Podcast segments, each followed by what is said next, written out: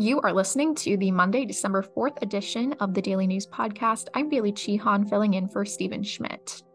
If you're giving us a listen from Cedar Rapids, Iowa, today will be a high of 37 degrees and a low of 28. The weather will be cloudy all day.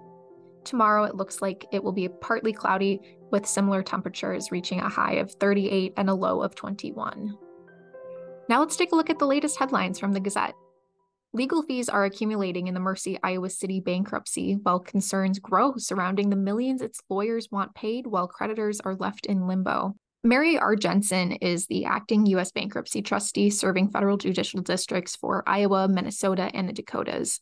Jensen argued in a second objection to a fee request from the law firm of McDermott, Will, and Emery that the amount of fees billed are unreasonable. 14 of Mercy's attorneys charged over $1,000 an hour. Jensen said, quote, the hourly rates charged by McDermott raises the issue of reasonableness for time charges when they are being paid at a rate that reportedly reflects their experience and expertise.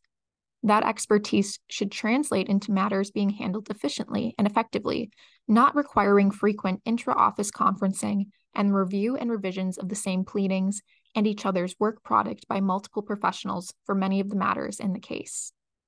So far, the law firm has accumulated $6.2 million in fees against the bankrupt hospital. For more details on the objection, read Vanessa Miller's story in today's copy of the Gazette or find the story link in this episode's description.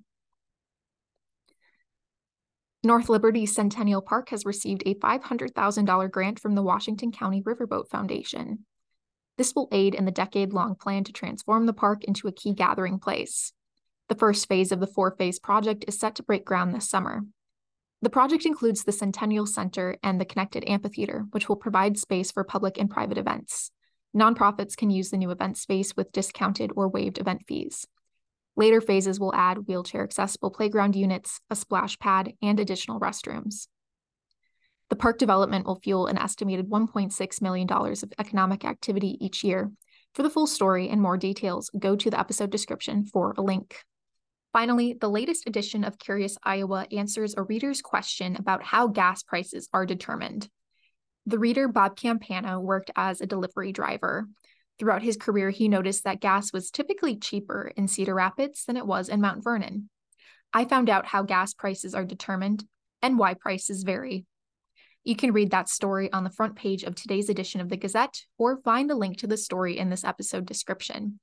Curious Iowa aims to answer your I wonder why that is questions about our state, its people, and our culture.